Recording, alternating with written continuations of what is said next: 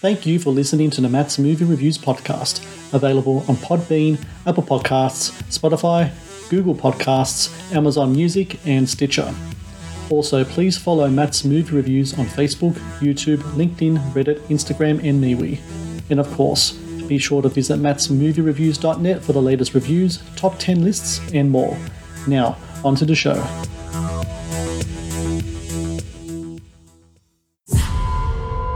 It's a game. A friendship game. If your friendships don't survive it, neither do you. Ten dollars. All we have to do is put our fingertips on it and each share our deepest, innermost desire. If it's a game, like, how do you win? We win by staying friends. College, job, family. We're already getting sucked into these things that we're supposed to do or be.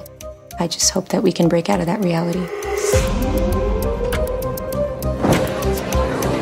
I want this summer to last forever.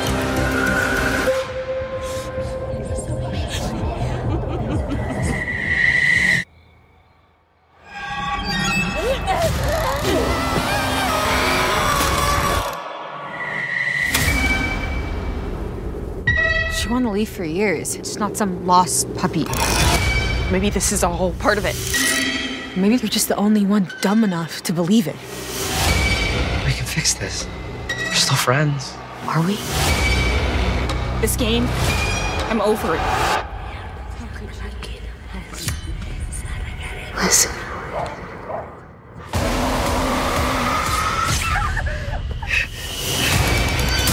It was a test. If your friendships don't survive, neither do you. We can play again, right?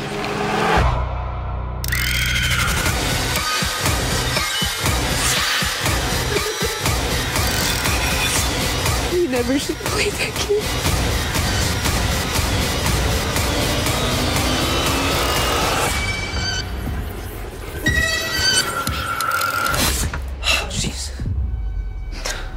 Bit me. Uh-uh. No. Hello and welcome to the Matt's Movie Reviews podcast. I am your host, Matthew Pejkovic, and this is episode number 474.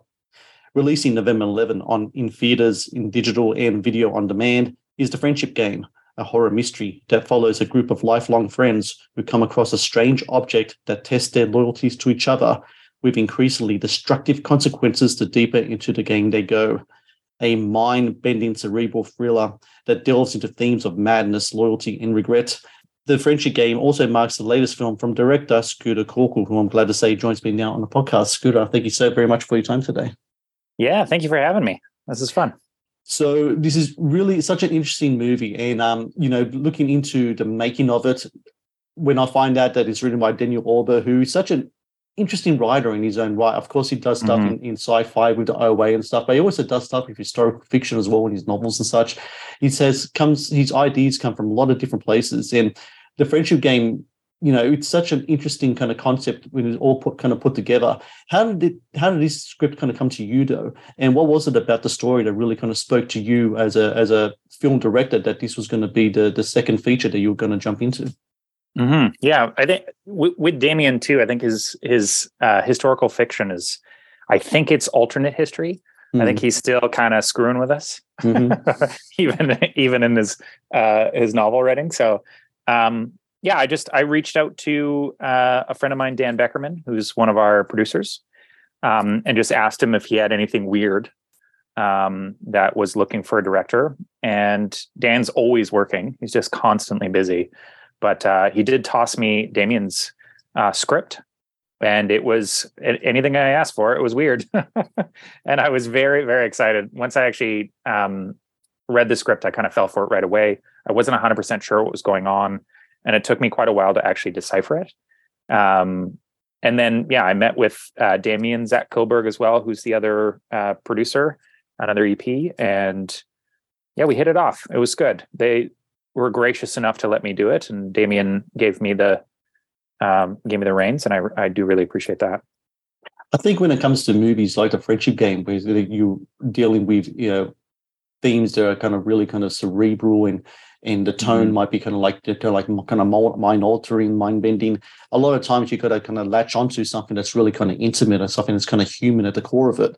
And in mm-hmm. the in the context of this film, of course, it has to do with friendship. And it kind of reminds me back when I was younger, you know, friends were everything to me. I yeah. got a 10 year old son. His best friend moved away uh, to another state. Oh, and no. the impact it had on him, I kind of forgot what it was like. And it's just been so, so tremendous the impact it's had on him. And I, I, I you can't explain to him, you know, friends will come and go and such, but he just does not get it at all. And yeah. as you get older, yeah. You, yeah, as you get older, friends are kind of replaced by family. So the whole thing with this movie, though, is that kind of whole thing with friendship. Did you have to kind of like look into your own friendships in your own life to kind of like find that humanity, find that soul, find that intimacy to, to kind of like make sure that that was present in the core of the story to make sure that even though this film does go to different places, um, does do different things to make sure that humanity, that core, that intimacy is always there in present mm-hmm. for the viewer to, to watch it. Yeah, I think that I think you kind of nailed it there. Is that um, it is a cerebral cosmic horror. Like it does kind of go to an alternate universe. Um, we purposely built it to be quite obtuse, where you don't really know exactly what is happening. Hmm. Um, and by grounding it in the relationships, grounding it first and foremost with Zusa as our lead character, but but grounding it in these relationships, these friendships, um, does mean that the horror actually is sparked from a place of character and it is sparked from the relationships themselves. So it's not just a creature sort of attacking folk; mm-hmm. it's their own demons. It is the monster within that is sort of sparking um, the horror. Um, so yeah, I mean, you know, looking back to my memory as a as a kid um, in high school is when you are, you know, at the end of your years in high school, the the only people that actually truly understand you are your friends. Um, they are they are your lifeline where your parents just can't be um, where you're, you know, if you have a job at that point, your boss can't be, or even the school just can't be. Mm. Um, so when you are separating it, you know, the stakes feel like they're life and death, um, even though they're not. But the approach for this movie was, you know, what if the stakes are life and death? You know, what what what if the characters' fears become the source of the horror? Um, and it, that that seemed like a cool in to a horror movie. I'm always fascinated with the use of kind of like artifacts or fictional artifacts as a, as a center mm-hmm. of kind of like a sci-fi or horror. You know, you kind of go back to movies like Hellraiser, etc., where got, they got like these kind of different things that kind of like these conduits that to like different kind of realms or different kind of experiences. In regards mm-hmm. to the artifact that you have in this movie, when you and and and Damien uh, are looking at the story, do you put a background to it? That's, I mean, it's very kind of like we don't know what's happening on the screen. There's no history to it. But as, as yourself, as storytellers, do you put a history to it? Do you treat an artifact as you would a character and put like a background story to it? Absolutely. I mean, I think you have to. It it is at the center of the film, um, and Damien's always sort of thought of it as just a mechanism. You know, it's mm. it's not sentient. Um, it is it is literally just a mechanism that um, uses your deepest desires and gives you a game board. And it's not sort of in the you know the really tropey game board where things are flying out of nowhere it is it comes from such a personal spot um, that it is you your deepest desire coming out through you and you don't even notice it. Um, and that that i think is what makes that object special. Um, and we we've sort of considered it to be you know speaking on like the alternate universe or an multiverse um, it's that this object has always existed and it's never existed. Um, it is as infinite as time is, um, and it just shows up where it shows up for um, no real rhyme or reason, um, and it's just something to interact with. And these kids just happened upon it. Um, sadly, they just happened upon um, this sort of eternal uh, mechanism. So that's sort of where it came from. The Matt's Movie Reviews podcast is brought to you by TeePublic. TeePublic is the world's largest marketplace for independent creators to sell their work on the highest quality merchandise.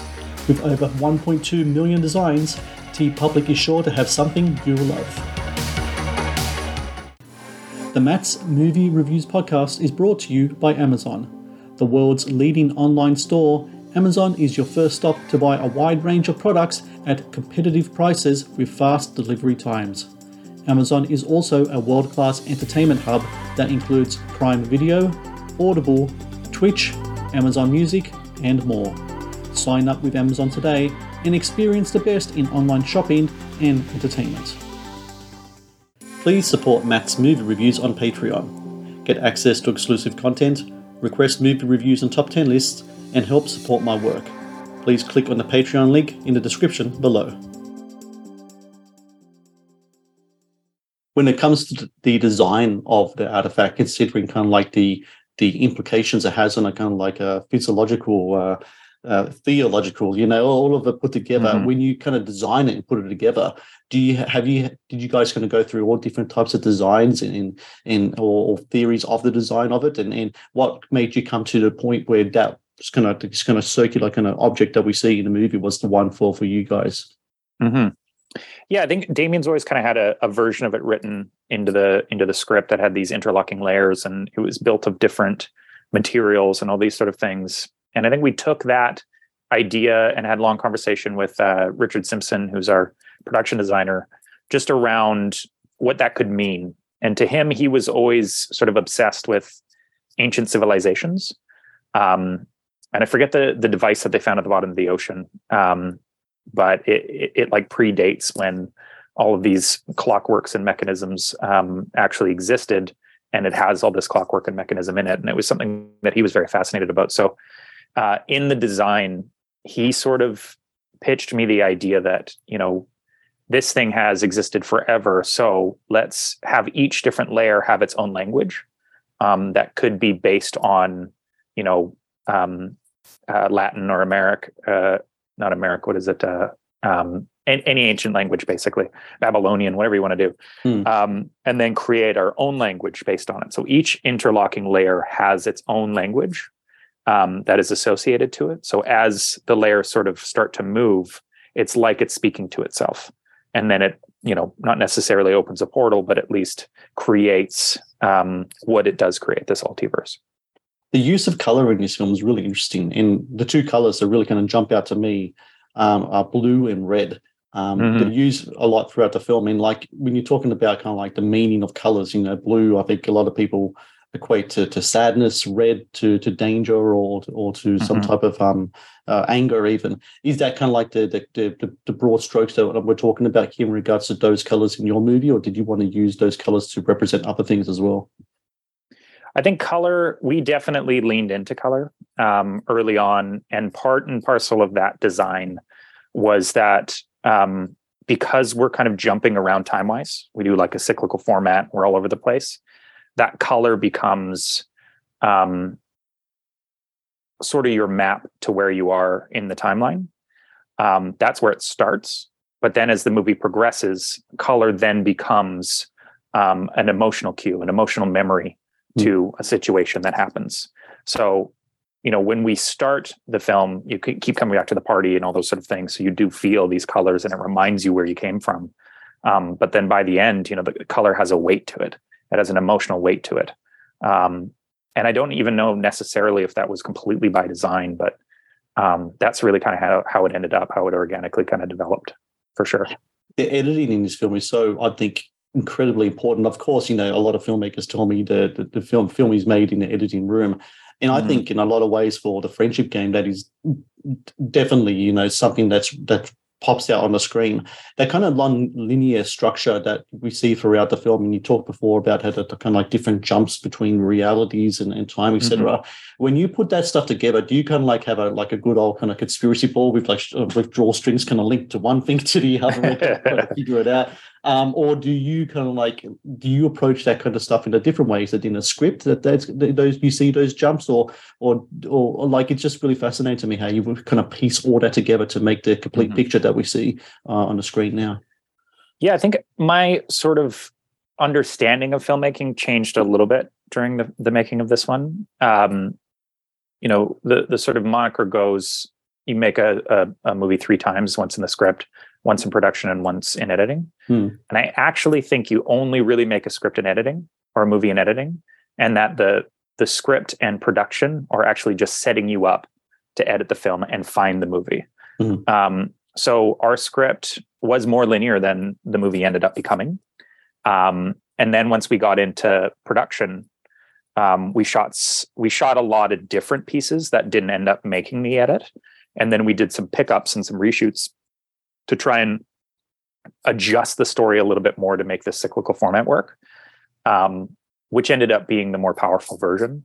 Because even earlier to your point is like there's so much going on, there's so much weirdness going on, and because it is specifically obtuse, uh, you kind of need what you were talking about was the you know that that sort of base um, character arc, that emotional arc to really grasp onto, so you don't get lost, and then anything around it um, can kind of you know dictate your experience of it. But as long as you have that one emotional core, um, you're going to be all right. So we really found that in editing.